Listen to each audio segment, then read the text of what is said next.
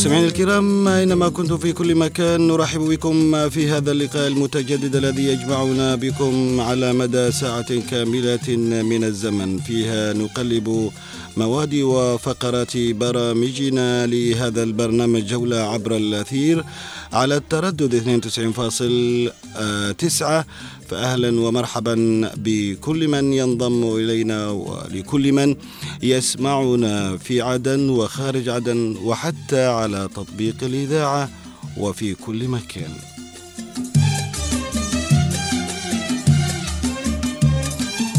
أهلا وسهلا بكم مستمعينا الكرام في جولة اليوم التي نتعرف من خلالها على التاريخ والأماكن والأغنيات والفنانين والشخصيات المخضرمة في بلادنا.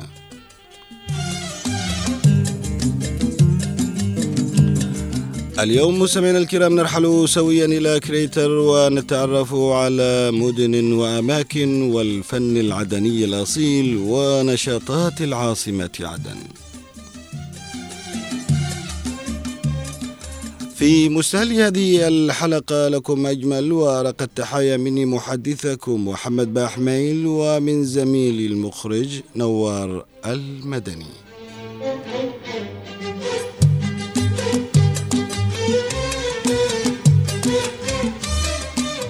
مستمعينا الكرام ما أجمل بلادنا وهي تختزن الكثير من الأماكن وأيضا من الأغنيات والشخصيات التي اختفت ولربما لم نعد نسمعها أو حتى نراها. كم هي جميلة بلادنا. وفيها الكثير من الفعاليات والأنشطة المتعددة هنا وهناك. كم هو جميل بلادنا وهي تختزن موروث شعبي جميل وأغنيات جميلة وفن أصيل.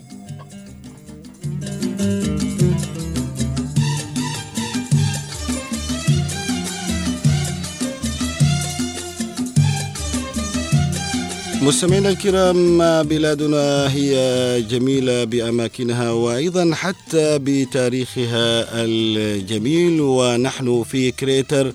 لابد لنا أن نزور الأمكنة وكذلك التاريخ الذي يعيد نفسه تارة أخرى. فهي بنا مستمعينا الكرام إلى زاوية مدن وأماكن. إلى بندر عدن بسير سيره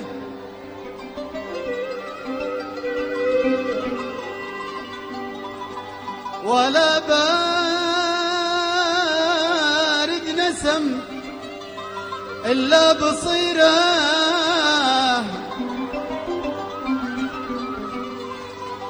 متى بتمشى في لحق الخضيرة؟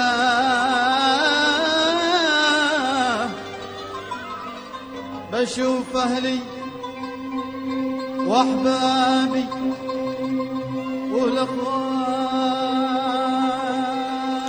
مدن وأماكن.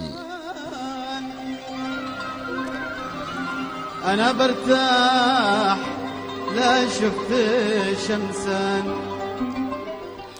مستمعينا الأعزاء يعتبر مقهى العدني أو مقهى السكران العدني عنصرا هامشيا لتبديد الوقت وشرب القهوة والشاي كما لم يكن حكرا على بعض الفئات مثل ما هو حاصل في بعض المقاهي العربية وإنما ظل حاضنا للأديب والمثقف والسياسي والرياضي والنقابي والطلاب والبسطاء دون استثناء.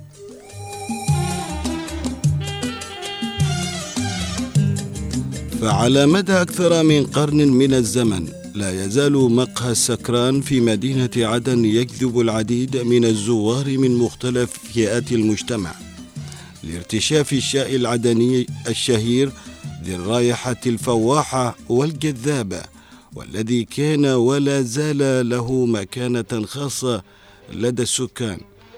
ففي عام 1910 أسس الراحل عبد الله سكران هذا المقهى.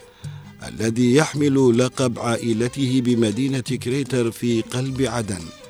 واستمر حتى اليوم يقدم الشاي العدني لمرتاديه الذين يقدر عددهم بالمئات يوميا.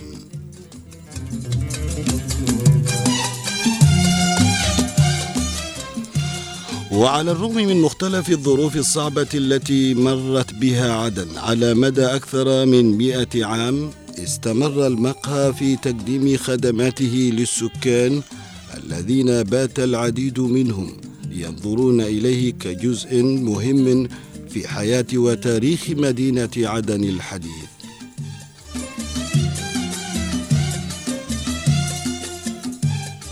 واستمر العديد من العمال في العمل بالمقهى طبعا جيلا بعد جيل دون كلل أو ملل في الوقت الذي تزداد فيه شهرة هذا المقهى مع مضي الوقت. كما يتميز المقهى عن غيره بالخبرة الكبيرة في كيفية صنع الشاي وتقديمه للزبائن بجولة عالية تنال استحسان المرتادين وهو ما جعله يحافظ على مكانته رغم تواجد العشرات من المقاهي الأخرى في المدينة ويقدم ويقدم المقهى الشاي العدني الذي يتكون من ماء مغلي وشاء يضاف إليه الحليب الذي يتم غليه بطريقة جيدة ويتم إضافة مقدار مناسب من السكر مع بعض التوابل.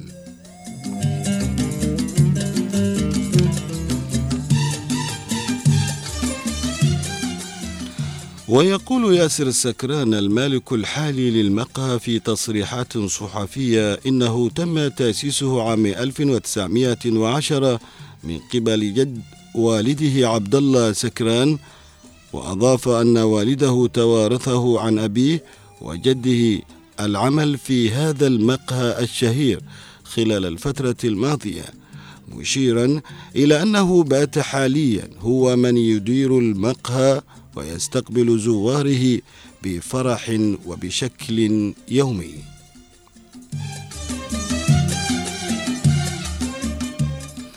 الشهرة الكبيرة مستمعين الكرام لمقهى سكران وقدمه الزمني جعل محل إعجاب واهتمام قبل الذين يرتادون من مشارب متنوعة وأعمار مختلفة.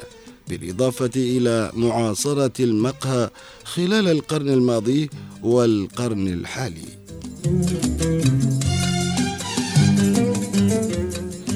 ويذكر بعض المؤرخين في بلادنا أن المقهى كان شاهدا على الكثير من التحولات والأحداث التي شهدها الجنوب بدءا بالعمل فيه أثناء الاستعمار البريطاني حتى التحرر من الاستعمار عام سبعة وستين تسعمائة وألف إضافة إلى معاصرته الصراعات الداخلية.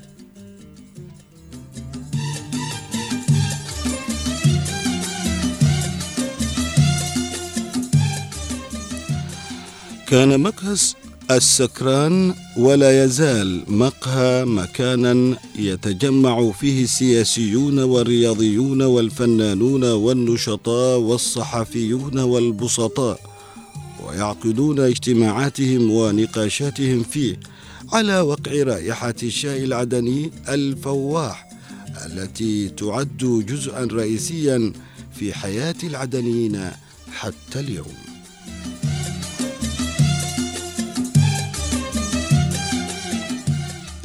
ولمقهى السكران مستمعينا الكرام العديد من الحكايات والتجارب مع العدنيين الذين عاشوا معه وعاش المقهى معهم لفترة طويلة حتى إن بعض الشباب لا زالوا يتذكرون كيف أنهم ارتبطوا مع هذا المعلم منذ فترة طويلة وما زال الارتباط مستمر.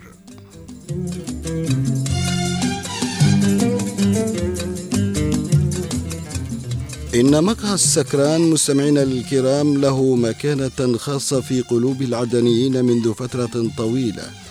مشيرين إلى أن بعض المقهى أو إلى أن المقهى أصبح معلما مهما للسكان الذين يتواجدون فيه بشكل مستمر من أجل تناول فناجين من الشاي العدني الشهير في المدينة حيث أن الكثير من الشباب اتخذوا من المقهى منذ فترة كمكان للاجتماع ومناقشة شؤون أعمالهم والتخطيط لها بالتزامن مع تناول الشاي هناك حتى في سفر العديد من الناس إلى محافظات أخرى يتخذون من المقهى مكانا للتجمع ومن ثم الانطلاق.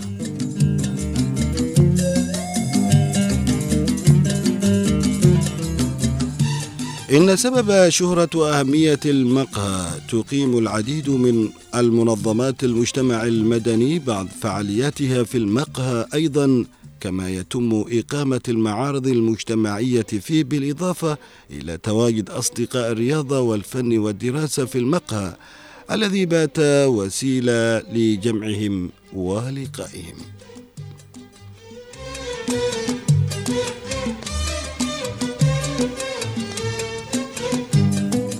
إن مرتدي المقهى يتدفقون بشكل متكرر من مختلف الأعمار والأجيال في إشارة إلى احتواء المقهى لكافة شرائح المجتمع الذي يقدم أيضا إلى جانب الشاي العدني بعض الوجبات الغذائية التقليدية.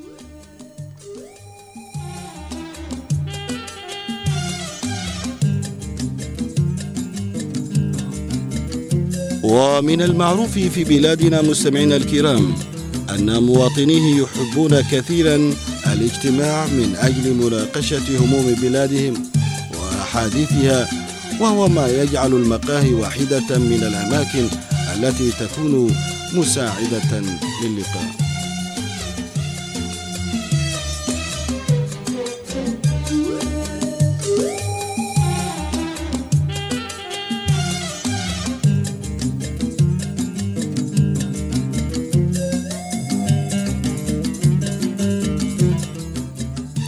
مستمعينا الكرام وللحديث عن مقهى هذا المقهى السكران طبعا في مدينة عدن يسرنا أن يكون معنا دائما وأبدا الكاتب المعروف طبعا نجمي المؤرخ والكاتب نجمي. أهلا ومرحبا بك معنا. أهلا وسهلا بك يا مرحبا فيك. أستاذ نجمي نحن نسعد دائما أثناء حديثنا عن الأماكن الجميلة التي دائما ما يتردد عليها الكثير من الناس سواء كان أبناء عدن أو من خارج عدن. اليوم بصدد الحديث عن مقهى السكران الذي بات معروف لدى الكثير.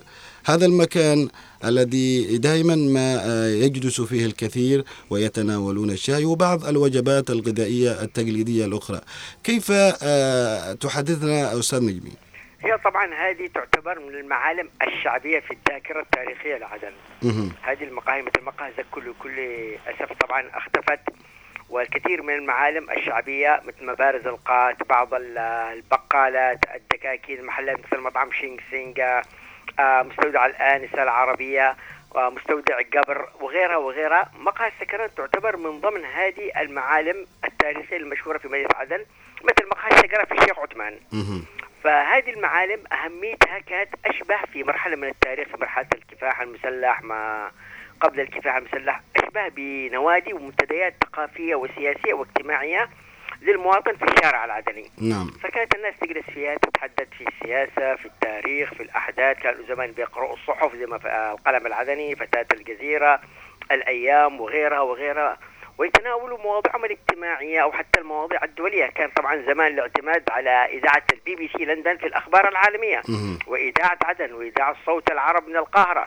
هذه ثلاث إذاعات كانت الناس في زمان قبل ما دخول الإذاعة بشكل كبير في مدينة عدن طبعا البث الإذاعي بدأ سنة 40 نعم. كانت في المقاهي تطرح راديو كبيرة تشتغل بواسطة الكهرباء وتضبط الموقع على إذاعة آه، مثلا صوت العرب أو إذاعة البي بي سي لندن وتتجمع الناس في المقاهي وتستمع لنشرة الأخبار لخطب الزعيم جمال عبد الناصر بعد الحفلات مثل حفلات السيدة أم كلثوم وغيرها.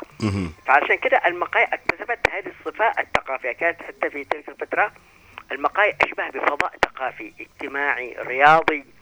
وما زالت هذه الصفة موجودة, موجودة حتى الآن. إذا دخلت أي مقهى بتلاقي الناس تتكلم بكثير من الأمور. هذه طبعا صفة مهمة ترتبط بالذاكرة الشعبية. إن أي مواطن على مستوى الوطن العربي حتى ما يوجد فيه القهاوي الشعبية. ولا ننسى أن الأستاذ الكبير نجيب محفوظ هو ابن القهوة الشعبية في مصر. نعم. هذه لها ذكريات خاصة جدا بس بكل أسف يعني الناس اللي عاصروا تلك المراحل كثير منهم قد غادر هذه الحياة. فبتلاقي بعض الأجيال مفهومهم بالذات الأجيال الجديدة مفهومهم بسيط جدا عن هذه المواقع اللي ربما لو دون تاريخها لأصبحت جزء من ارشيف السياسي والاجتماعي والثقافي لذاكرة مدينة عدن. نعم وأيضا آه، ربما آه، أو رغم يعني إنه آه، هذا المقهى عنده الكثير من المأكولات الشهية التقليدية وكمان الشعبية، أيوة. الشعبية وبالإضافة إلى آه، الشائي. رغم تعدد المقاهي إلا أن هذا صار مزار للكثير. مقهى سيلان، مقهى كشار، مقهى السكران، مقهى زكو قوتاك هذه من معالم عدن. بحكم إن عدن هي المدينة التاريخية والقديمة فأنتشرت فيها. ودون شك دون شك أعلام ورواد هذه المدينة في المناطق الجنوبية. مروا على مثل هذه المقاهي. لطفي جعفر أمان عبد القوي مكاوي أحمد قاسم محمد مرشد ناجي محمد سعد عبد الله آه، محمد سعيد قرادة إدريس حنبلة أحمد شريف الرفاعي وغيرهم وغيرهم الكثير لأن كانت جزء من قياس الوعي الاجتماعي. طيب آه، أستاذ نجمي يعني آه، كيف الحفاظ على مثل هكذا مقاهي شعبية اليوم؟ ونحن في ظروف صعبة.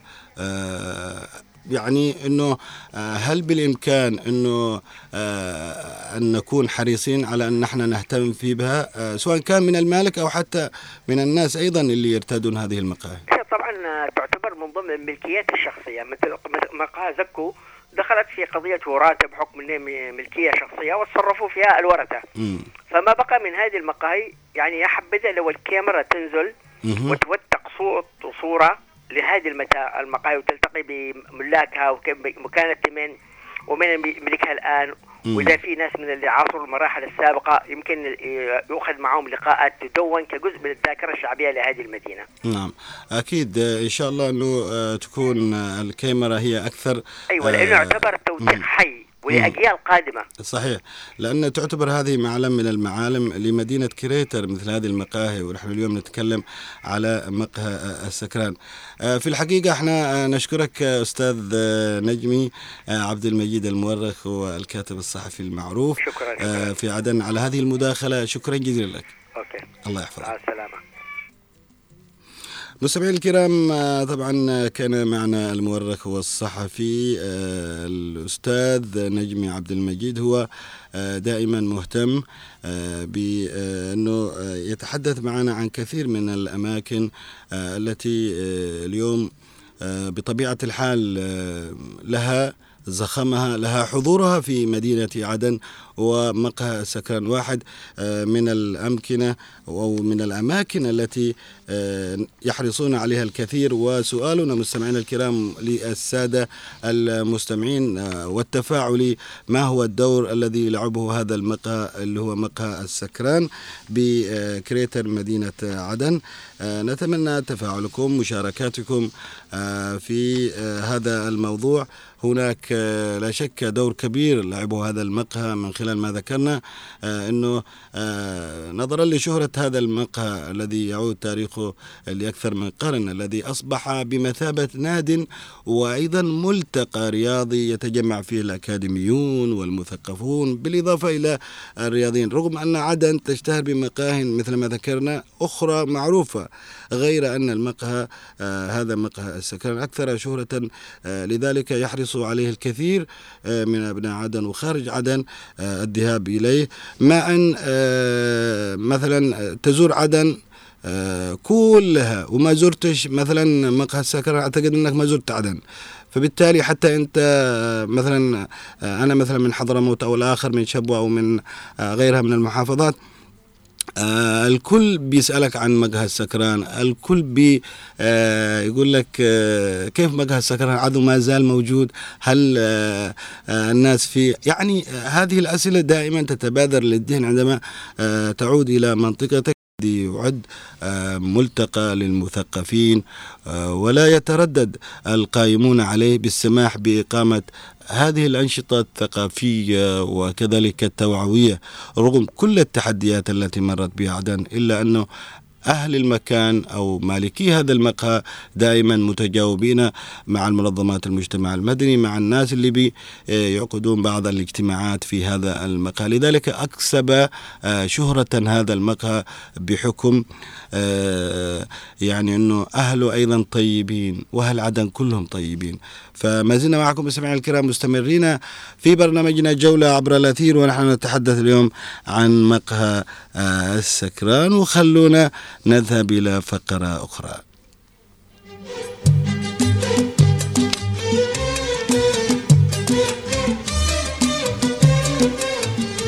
أغنية وفنان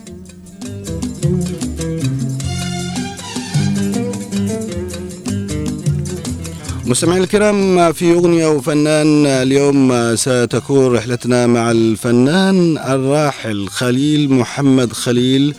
فالفنان المبدع ابن الناخذ خليل محمد خليل هو صاحب أغاني حرام عليك تقفل الشباك كلمات الدكتور محمد عبد غانم وألحان الفنان خليل محمد خليل كذلك أغنية سبحان من سواك يا زاين وأحبك يا غالي كلمات شريف الرفاعي آه، لحن وأداء محمد أو خليل محمد خليل وأغنية يهلي الهوى والورد الحمراء وغيرها الكثير من الأغنيات الجميلة التي تغنى بها الراحل خليل محمد خليل.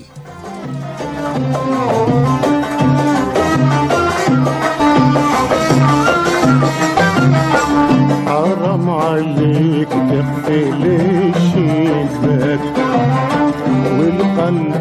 يا صاحبي. حرام عليك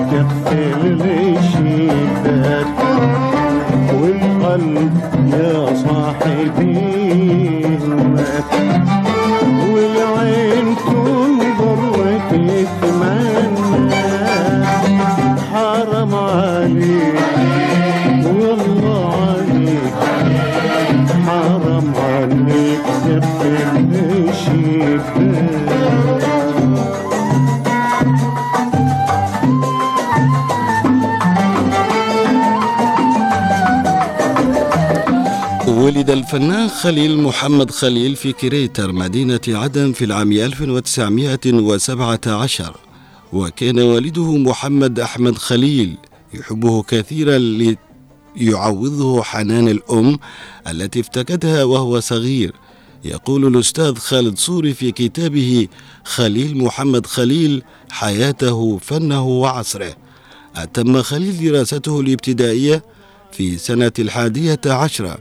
كان زملائه في المدرسة في تلك الفترة الأستاذ يوسف حسين السعيدي وعلي عبد الله جابر وعبد الرحيم لقمان وعبد الله سالم باسودان وحمزة علي لقمان وغيرهم.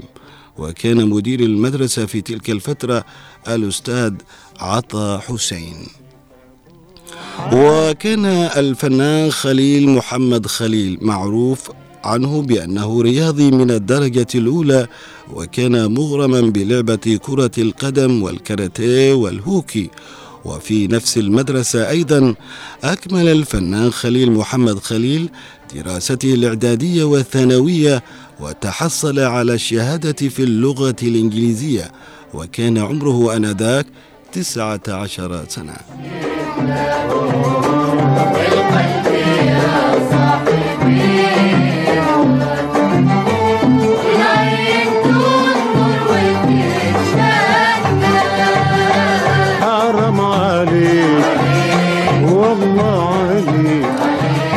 بعد تخرجه شغل الفنان خليل محمد خليل المجر أول وظيفة له وهي كاتب بمكتب الاستشارية في مدينة المكلا عام 1936 بمرتبة ستين أو بمرتب ستين ربية في الشهر. وفي ديسمبر 1948 أسس الفنان خليل محمد خليل مع بعض من أصدقائه تجمع أطلق عليه ندوة الموسيقى العدنية. أنا نسيتي أيام ما كنا نلعب وكان من مؤسسي تلك الندوة خليل محمد خليل علي سالم علي الدكتور محمد عبد غانم وديع سالم حميدان والشيخ عبد الله حامد خليفة وعبد الله محمد ميسري وعبد الله بلال وياسين شوالة وغيرهم. وكانت باكورة إنتاجه الفني هي أغنية يا حياتي كلمات الشاعر الدكتور محمد عبد غانم ثم تبعتها ألحان أخرى مثل كلام العين وحرام عليك تكفل الشباك وتوالت بعدها الألحان وكان لها طابع جديد في تركيبتها.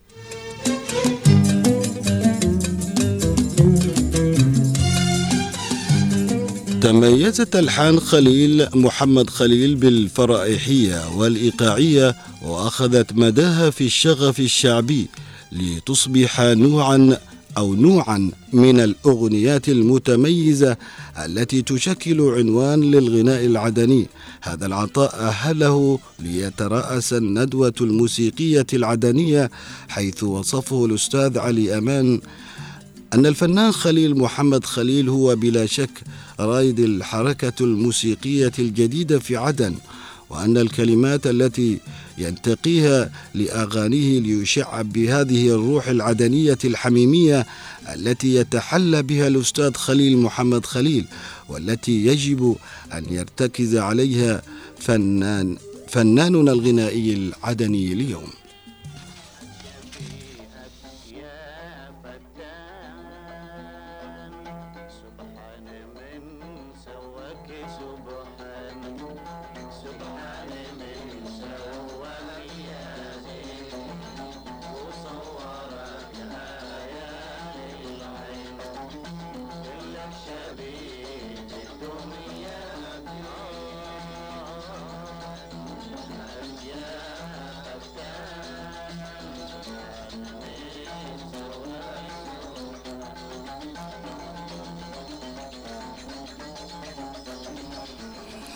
الفنان خليل محمد خليل كان مثار اهتمام الصحافة المحلية والبريطانية إبان الاحتلال وبعده إذ كانت شخصية الفنان والعسكري قد برزت فوصفه الكاتب فاروق لقمان في إحدى مقالاته بطويل جميل ذو ملامح تركي أو تركية مشرف السجن يتجه إلى الموسيقى.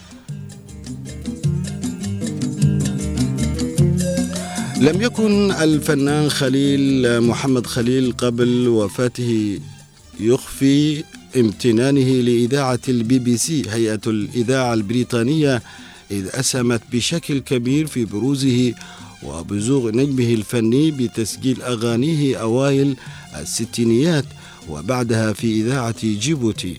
ففي عام 1994 اتهم أو اتهم الفنان الكبير فنان يهودي بسرقة أغنيته حرام عليك تقفل الشباك.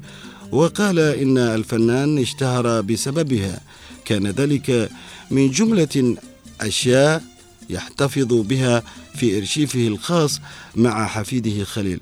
عندما أطلق تلك الاتهامات أظهر مؤسس الأغنية العدنية حزنا شديدا لتجاهل الدولة في بلادنا للفنانين وعدم الوقوف إلى جانبهم وطالبها بحماية الأغنية من السرقة والسطو.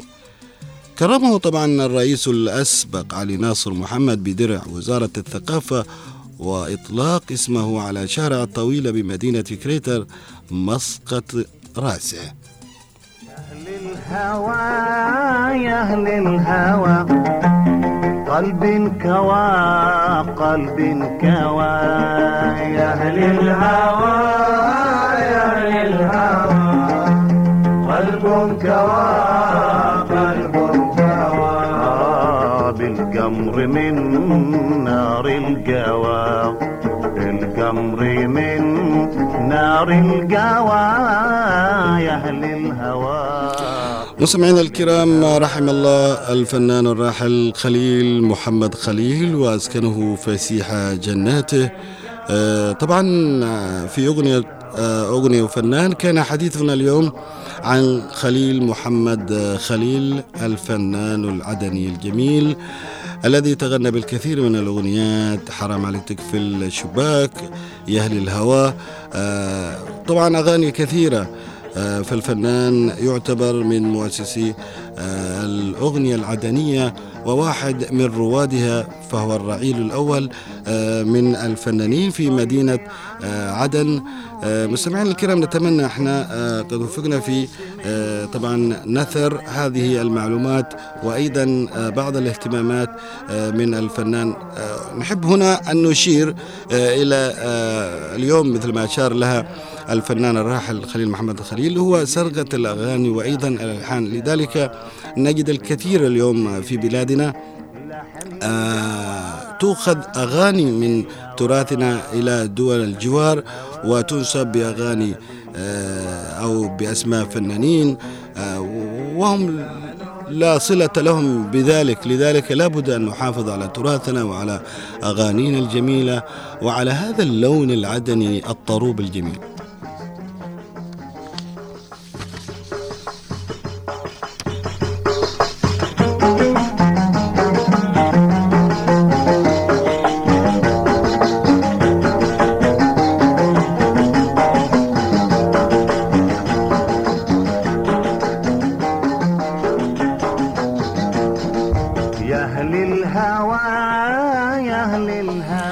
مستمعينا الكرام ما زلنا معكم نتواصل في برنامجنا جولة عبر الأثير ونذكركم مستمعينا الكرام بسؤالنا ما هو الدور الذي لعبه مقهى السكران بعدن حيث آه، حديثنا يرتكز على هذا المكان وهذا المقهى آه، الشهير الذي تحدثنا آه، عنه. في آه، بداية الحلقة وكان آه، ضيفنا آه، وضيفكم مستمعينا الكرام المؤرخ الصحفي آه، نجمي عبد المجيد الذي تحدث عن آه، مكانة وأيضا أهمية هذا المقهى وكثير من المقاهي بالإضافة إلى مقهى آه، زكو آه، الذي لم يعد آه، مقهى تحول إلى آه، محل آه، الملابس وما إلى ذلك. خلونا مستمعي الكرام الآن نذهب وإياكم إلى فقرة ألو وينك؟ ونقول ألو السلام عليكم. وعليكم السلام ورحمة الله وبركاته. يا مرحبا حياك الله الأستاذة سارة عبد الرشيد اليوم معنا في فقرة ألو وينك. آه نرحب بك عبر أثير إذاعة هنا عدن ونرحب بك أيضا في برنامجنا جولة عبر الأثير. آه أين أنت؟ نبدأ بهذا السؤال المعتاد. أول شيء يعطيك العافية آه، الإذاعي الرائع محمد محمل آه، طبعا شكرا لاستضافتكم لي. آه، أرض الله الواسعة. أتنقل من مكان إلى مكان مكان نعم. مكان. بس حاليا أنا في السعودية في الرياض. نعم. آه أهلا بأهل السعودية كلهم. آه أولا خلينا نطمئن عليك يا أستاذة آه سارة. آه كيف حالك؟ طمنينا عن صحتك.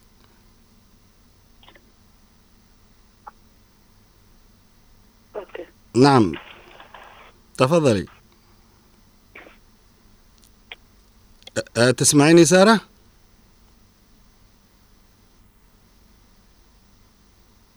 يبدو أننا يعني طبعا نلاقي صعوبة لكن ريثما نعود لها مرة أخرى. الأستاذة سارة طبعا عبد الرشيد هي مخرجة أه، في أه، تلفزيون عدن بمدينة التواهي هنا. طبعا قبل فترة هي آه، تعاني من مرض آه، خبيط اللي هو السرطان ونحن اليوم في فقرة ألوينا نحاول أن آه، نطمئن على صحتها وهي ابن آه، أو ابنة آه، أسرة إعلامية.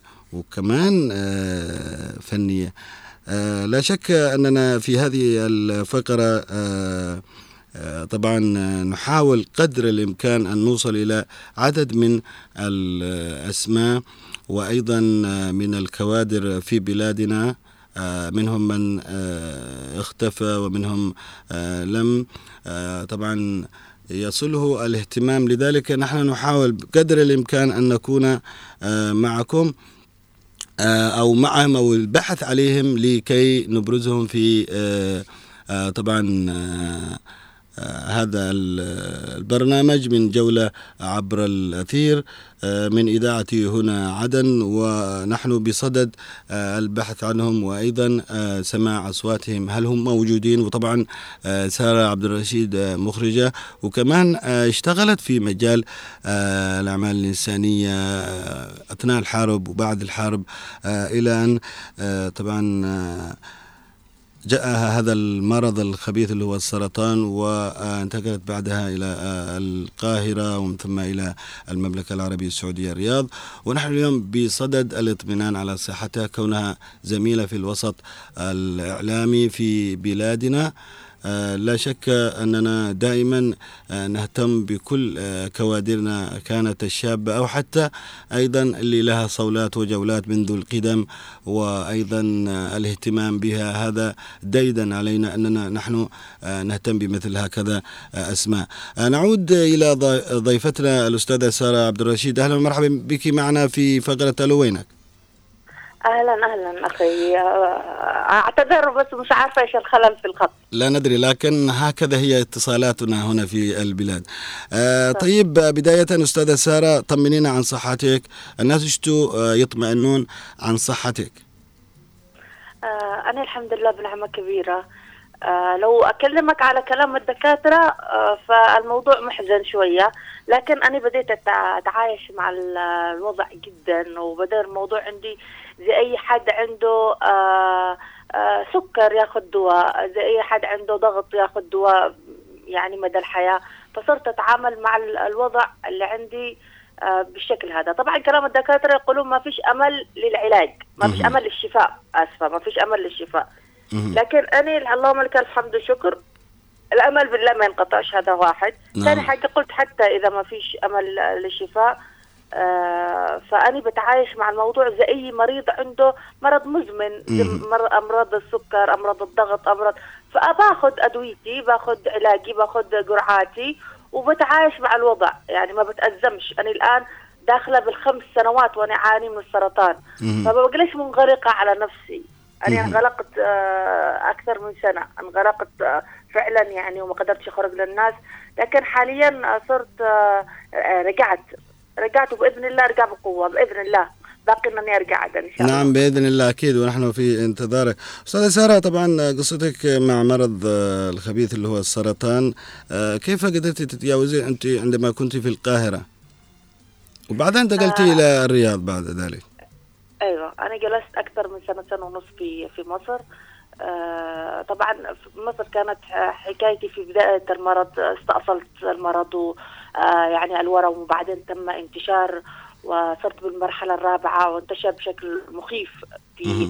آه كثير من جسدي يعني مم. فالحمد لله بعد كده طاح شعري وأكثر شيء كانت محزنة لي مش المرض الداخلي أنا حتى كنت أكلم الدكاترة دائما أقول لهم آه عادي لا ت- ما- مش ضروري أتشافى مم. أهم شيء إنه شكلي ما يتخربش آه زي أي أنثى نعم، غرور. الأنثى يعني شكلي ما يتخربش يعني نعم. أهم شيء إنه شكلي أنا كنت متأزمة إنه وجهي بدأ ي- يتغير وحبوب وحاجات كثير يعني وغير. إنه طاح الشعر فهذا الشيء كان محزن بالنسبة لي. نعم. آه بعدين آه يعني أتوالت آه أنا أخذت يمكن أربعة آه من الخطوط الكيماوي. نعم. وبعدين أخذت مناعي. لما بديت أخذ مناعي بدأ شكلي شوية يهدأ ويرجع و والمناعي يعني شوية خلاني أرجع للساره زي ما كانت غير إني بعدين رحت لأطباء جلد وحاولت أعاني. بس آه، في فترة علاجي في مصر أنا كنت أنا إنسانة حالمة إنسانة طموحة. نعم. آه، حتى وأني فوق السرير والله يا محمد كنت. آه، آه، أدرس. أنا درست خلال آه، سنة ونص وأني بعز أزمتي كنت أدرس أونلاين أحيانا أدرس وأني فوق السرير. يعني ممددة بس حاطه السماعات في أذني. آه، وأدرس. أنا درست آه، بعد كده آه، درست life coach درست صحة نفسية نعم. درست إعداد القادة. مهم. آه، فكل هذه كنت أنا أنا دائما أقول لهم السرطان عندي مش أنا عنده نعم. يعني أنت تحاول تتناسي هذا المرض وأيضا شغلت نفسك بالدراسة. شغلت نفسي بالدراسة أيوة لأنه ما أقدرش آه، أنا لو جلست أفكر بس بالمرض كنت بموت. صحيح. بموت ومن كلام الدكاترة كنت بموت. فأنا آه، آه، عندي أنا كل ما ألفت لعيالي جنبي وألفت لأسرتي جنبي أقول آه، أنا من يوم ما ولدت أنا آه، ربنا محدد لي متى بموت. ليش بميت نفسي بالحياة الآن؟ دامو آه، الآن مش يومي. خلي لما يجي يومي عادي كلنا بنموت يعني. نعم نعم. فمشيش أشغل نفسي بالتفكير وأنا دائما أقول لهم دائما أقول لهم السرط- السرطان عندي كأنه ضيف ثقيل على قلبي مش أنا عنده. نعم. يعني أنا بتعايش معه هو عندي. آه، أنا بروضه زي ما أنا أشتي. نعم. فهذا اللي ماشي. نعم وهذا لابد أن تكون المرأة صابرة بمثل هكذا أمراض خبيثة. نسأل الله لك الشفاء آه، العاجل أستاذة سارة يعني آه، اللهم آمين، نعم. اللهم آمين. آه، نحن في الحقيقة دائما يعني افتقدنا الكثير من ابتساماتك وأيضا ضحكتك ولابد يعني أن نكون إلى جانبك. بما أنك يعني بقناة عدن الفضائية لا شك أنه أكيد في اهتمام أو أنه آه، أنت عبر شخصك الكريم حاولت أنك آه، تتجاوزي هذه المصيبة بالإضافة إلى قاربك وأيضا أسرتك. أيوه فعلا. أنا آه، كان أهلي في البدايه يعني مرة محاطين في بي وقناة عدن ما نستنيش. أول ما دخلت أني السعودية هم كانوا في جدة. مهم. فقالوا لي ممكن تنزلي في جدة. قلت لهم ما أقدرش أني علاجي ومستشفى عندي في في آه، في جدة آه، في في الرياض آسفة نعم فبعدين هم تم تحويل آه، قناة عدن من جدة إلى الرياض وأول ما وصلوا صراحة. آه، تواصلوا معي تواصل معي مدير القناة الأستاذ فارس عبد العزيز والحمد لله الآن آه، يعني في رجعت لقناة عدن بيتي بس بإذن الله بيتي هذا يرجع في بلدي في في عدن بإذن الله. يعني أكيد. أكثر حلم. فرجعت واشتغلت إخراج زي ما كنت أشتغل آه، زمان من 2010 يعني كنت متوقفة منه بسبب الحرب أو آه لكن آه، آه سبب نقل القناة نقل آه. القناة آه، أنا توقفت من 2015 بقناة عدن لأنه القناة تحولت من آه، آه، أنتم عارفين قنواتنا مهم. الحكومية كلها تحولت إلى إلى السعودية غير إنه أنا من الناس اللي آه، عندي انتماء كثير لعدن ما قدرتش كنت أخرج من عدن ما خرجنيش من عدن إلا الشديد القوي يعني ما كنتش حابة أبدا إني أنتقل أو إنني أتغرب يعني. مم. فخرجني الموضوع المرض بس. نعم. آه عن تاريخ مشوارك آه الإعلامي أنت مخرجة لبرامج كثير لكن برامج الرياضية كانت طاغية عليك. آه لماذا لم تمتهني آه التقديم وأيضا آه نشرات الأخبار؟ امتهنت الإخراج. آه طبعا آه الإخراج كان آه كنت احبه لأني كنت أشوف أمي زمان وأنا صغيرة أشوف أمي في, في الإخراج. آه أنا بداخلتي آه حتى أول ما مرت أول دورة أخذتها أخذت آه، إعداد القادة. آه وصرت القائد سارة عبد الرشيد. الحمد لله. نعم. بس أنا فعلا آه آه، أكون قيادية أحب أكون قيادية ب- بشكل عندي هذا الانتماء من داخلتي. آه، إحساس أنني آه، أقود فريق. فكانت حبي آه، وشغفي أكثر شيء للإخراج. ودرست الإخراج في مصر على فكرة. مم. وبعدين اشتغلت في قناة عدن إخراج. أول حاجة كنت آه، مخرجة آه، لبرامج تسجيلية رمضانية عملت كاميرا خفية. مم. آه، أكثر شيء أسعدني كان اشتغلت مع أستاذتنا وأمنا والغالية على قلوبنا الإعلامية القديرة أمل بلقون اشتغلت معاه. في برنامج مراسيل آه، ثلاث سنوات. بعدين تحولت إلى برنامج رياضي. آه، يمكن آه، حولوني على طول برنامج رياضي واشتغلت في المجلة الرياضية في قناة عدن. آه آه الرياضة تمشي بدمنا إحنا في في في عائلتنا بشكل عام، نعم. أمي أول مخرجة رياضية في الوطن العربي تكرمت من عدة دول في العراق وكثير من الدول، آه كأول امرأة تنقل مباراة على الهواء في ملعب الحبيشي في. الوطن العربي. ما شاء الله ثاني شيء آه، أبي مدريدي آه، بشكل يخوف وعيالي نفس الشيء وعيالي نفس الشيء يعني. بشكل مخيف آه، اليوم اللي آه، آه، في آه، بيلعب ريال مدريد تلاقيهم لابسين ال- التيشيرتات ولابسين آه، الشوز ولا يعني جاهزين من. الصباح غير إنه إذا ريال مدريد آه، حصل له شيء نعم. آه، ما توفقش في المباراة تلاقي البيت بحزن غير طبيعي ما ياكلوش ويتعبوا ويمرضوا يعني أيوة. آه الرياضة شيء كانت مخيفة في عائلتنا فتربيت على هذا يمكن من صغري وكمان أنا من صغ... واني صغيرة كان أبي ياخذني مدرجات ملعب الحبيشي واني طفلة آه كنت أروح أحضر المدرجات وهم ينقلوا آه في العربات وأبي كان يصور في المدرجات فخلاص صارت الرياضة آه تجري في دمي واشتغلت كثير من ال- آه آه الأشياء الرياضية. نعم. بما أنك رياضية. أستاذة سارة يعني أنت رياضية ذكرت الأندية العالمية لكن محليا يعني نحن في عدن. أنا في عدن تلال طبعا تلال. الله الله الله الله تلال. وأفضل لاعب أفضل لاعب كذا آه، يسحرك في نادي التلال يعني.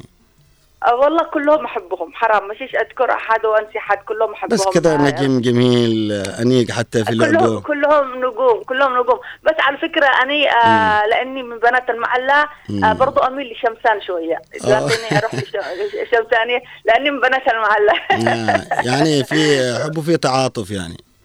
أيوه أيوه حب. للتلال وتعاطف لشمسان. جدا نعم. جدا لكن بما إنك في السعودية كمان أنا يمكن آه، تابعتك هكذا صدفة يعني إن آه، في صدى الملاعب كان آه، لك دردشة مع مصطفى لاغا آه، كنت أيوة. تحب النصر يعني كثير آه، أحب النصر من زمان آه، كثير وبالذات بعدين لما أخذوا كريستيانو زاد الشغف وزاد الانتماء عنده عندي يعني لأنه كريستيانو عندي آه، لاعب مثالي بصراحة. نعم. لاعب مثالي كريستيانو جدا. فأول ما أخذوا كريستيانو زاد حبي لهذا النصر. بصراحة لما جيت الرياض كمان آه، قدروني ومرتين يعطوني تذاكر مجانية أنا وأولادي علشان نحضر مباريات ال- النصر. آه يعني د- دواما يعني عندما تأتي إلى تشجيع النصر. أيوه فهم فعلا آه، مرتين نحضر آه، آه، يعني حضرنا مباريات للنصر كانت بتذاكر. آه، من طبعا المشرفة في نادي النصر. شيء رائع كان ح- حاجة خيالية بصراحه إنه تشوف اللاعب اللي تحبه قدامك لاعب عالمي كريستيانو. والله أول ما دخل الملعب دمعت عيوننا أنا وعيالي من كثر الحب اللي آه، لقيناه في ذاك اليوم. نعم. طيب بالعودة إلى المشاركات في الجوانب الإنسانية أنت لك برضو كمان آه، مشاركات في الجانب الإنساني أثناء الحرب وحتى بعد الحرب بعد ذلك آه، غادرت عدن. كيف تحدثينا اليوم عن ال- الجوانب الإنسانية اللي هل ما زلت برضو كمان حتى في في الغربة تمارسيها؟ آه، طبعا الأشياء الإنسانية يعني بديت فيها من 2015 بعدين 2016 آه، دخلت الهلال الأحمر الإماراتي. وكنت كمتطوعه في البداية وبعدين صرت رسمية يمكن فصار عندي آه، يعني سبحان الله الكثير من الأمراض أني آه، يعني على يدي تم سفرهم. آه، ولا كان إلى أغلب ال- الامرضه سفرناهم أو طلعوا إلى الهند آه، وما كنتش عارفة إنه بتدور الأيام أنا اللي بمرض سبحان الله نعم. آه، ثاني شيء كان عندي سلال غذائية شبه شهرية كنت أوزع غير الإفطار الجماعي آه، غير ال- الحالات اللي آه، كنت ادخل يعني مم. آه، كنت مرة آه، أحب هذا الشيء من داخلتي نعم آه، كان عندي حب للشيء هذا وكنت أني أدور للناس اللي مش هم يقولوا لي بس مم. اني أدور لهم يعني نعم فكنت آه، مبسوطة بهذا الشيء وكنت آه، أعمله بحب حب كبير صراحة نعم. والى الآن لا للأسف ما أقولكش إني آه، لأني بعيدة من الناس بس أي حالات تجيني أي شيء يوصلني أحاول أوصله لجهة أقدر أساعده يعني. نعم. وفي معنا شباب برضو في عدن الله يحفظهم ما قصروش يعني. نعم. في نهاية هذه الدردشة لدينا خمسة آه، كروت آه، أو بطايق آه، نود البطاقة الأولى. آه، بطاقة. بطاقة آه، حب وإهداء لكل أهل في عدن. الناس في عدن يا محمد بحميد نعم. آه، ما كنتش عارف إنه إنه يحبوني ب- ب- بالطريقة هذه. حرام مش بس بعدن بكل ال- الوطن آه، اليمن كامل مش بس آه، عدن بس عدن كانت بوجه الخصوص. أنا لاقيت كمية دعوات ولاقيت كمية رسائل من ناس والله ما أعرفهم. نعم. آه، ما أعرفهم. عائلات يعني رجالهم مع نسوانهم مع أطفالهم. الكل كان يدعي لي. الكل كثير من الناس راحوا عمرة قبل ما أدخل الرياض علشان بس يدعوا لي. كثير آه قدموا صدقات والله ناس ما أعرفهم علشان بس آه بنية شفائي. فهذا الشيء أنا أول كانت تهديه لكل الناس اللي دعت لي كل الناس اللي حبتني بصدق من غير ما يعرفوني يعني. نعم. البطاقة الثانية. آه البطاقة الثانية أهديها لأمي وأبي. أمي وأبي. لهم التحايا. لهم التحايا لهم التحايا. أيوة. الأستاذ آه، عبد الرشيد آه، نعم. كم نحن نحب هذا الرجل. آه، وأمي طبعا المخرجة نادية الغضب. لها الاثنين- والتقدير. الاثنين دون كم بكوا آه، من غير ما يروا لي وجوههم بس كنت أحس آه، كم دعوا لي آه، في جوف الليل يعني. ربنا يشفيك إن شاء الله. دون يعني هم أنا عايشة وصابرة وراضية بمحبتهم بوجودهم جنبي والله الله يعطيهم العافية يا رب. آمين إن شاء الله. الكرت الثالث أو البطاقة الثالثة. آه كثرت الوثائق الكرت الثالث أهدي لي عبود ابني. عبود آه أنا معي ثلاثة طبعا يزن الكبير أيوه. وعبد الرشيد باسم أبي أس- الوسط مم. وعبد الله الصغير. نعم. أنا بهديه بس لعبد الرشيد. نعم. آه محبتي لعيالي ثلاثة ما عبد. الرشيد ال- الكبير ولا الصغير؟ الوسط. الوسط. طيب آه، البطاقة الرابعة. آه عبود ابني لأنه بس هو كان آه هو اللي واقف جنبي وهو اللي رفيقي في خلال هذا المشوار. ال- الكرت الرابع. أيوة. الرابع لزوجي آه، زوجي اللي آه، في آه، جبال معوضة اللي نعم، آه، بداية نعم. مرضي شالني. بداية مرضي أنا كنت مقعدة وكانت على الفراش فهو آه، شالني آه، حممني آه، وقف جنبي بشكل آه، كبير صراحة. بداية مرضي كان هو آه، لأني أول بغربتي ما كانش في حد جنبي إلا هو. نعم. وهو اللي سندني نعم. الصراحة والكرت الخامس والأخير؟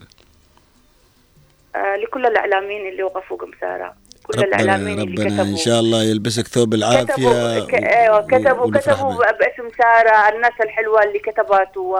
و... وتعاطفوا معي وناشدوا لي و... آه، وكان الحب من القلب للقلب والله. نعم. ونحن أيضا ندعوك أو ندعي لك بالشفاء العاجل مرة أخرى. نسأل الله ربنا يشفيك. وهذا اهتمام مننا نحن أسرة إذاعة هنا عدن شكراً لكم. شكراً لكم. شكراً يعني لكم. أنه نحن نطمن عليك وطمن أيضا أبناء عدن وكل أبناء هذا الوطن العزيز. بإذن الله بإذن الله بإذن الله أكون قريب في عدن. ما دام الأمور بتستقر ملا... يعني مستنية بس من الدكتور يعطيني آه يعني حتى شهر إنه آه، يسمح لي. يسمح لي إنني أوكي خلاص إنه ساره أمورك مستقرة. ف... فبإذن أرحم الراحمين أعود عدن صار عدن عندي حلم إنني أرجع لعدن آه، الآن إن شاء الله بدخل ترجع. الله. إن شاء الله الله. ترجع ونفرح. بك. الله يحفظك ويسلمك شكرا جزيلا لك يا أستاذة. شكرا لكم جميعا. شكرا آه، للإذاعة. شكرا لك أستاذ محمد محميد الله يحفظك ويسلمك. شكرا لك. إذا مستمعينا الكرام نشكر السادة المستمعين نشكر ضيفتنا أيضا آه، وأيضا آه، آه، طبعا الزميل نوار يقول إنه عزف الرحيل لكن ما فيش هنا رسائل ولا أيضا هنا وهناك لكن على كل نحن سعدنا كثيرا اليوم ب اللقاء بكم في هذه الحلقة والتي كن كنا نتحدث فيها عن مدينة عدن وتحدثنا عن مقهى السكران المعلم آه، الجميل آه، أو المكان الذي يرتاده الكثير الناس لإحتساء آه، طبعا الشاي والأكلات الشعبية ضيف إلى ذلك فنان أيضا عدن الراحل خليل محمد خليل. نذكر أنه خليل محمد خليل توفي في 2009 آه، رحمة الله عليه. وكانت معنا في ضيفة آه، ضيفة آه، على وينك؟ المخرجة آه، سارة عبد الرشيد. نسأل الله لها العافية. آه، طبعا نعتذر للزميل عبد رب اليزيد كان من الممكن من الممكن أن يكون معنا في إعطائنا رسالة جميلة جدا.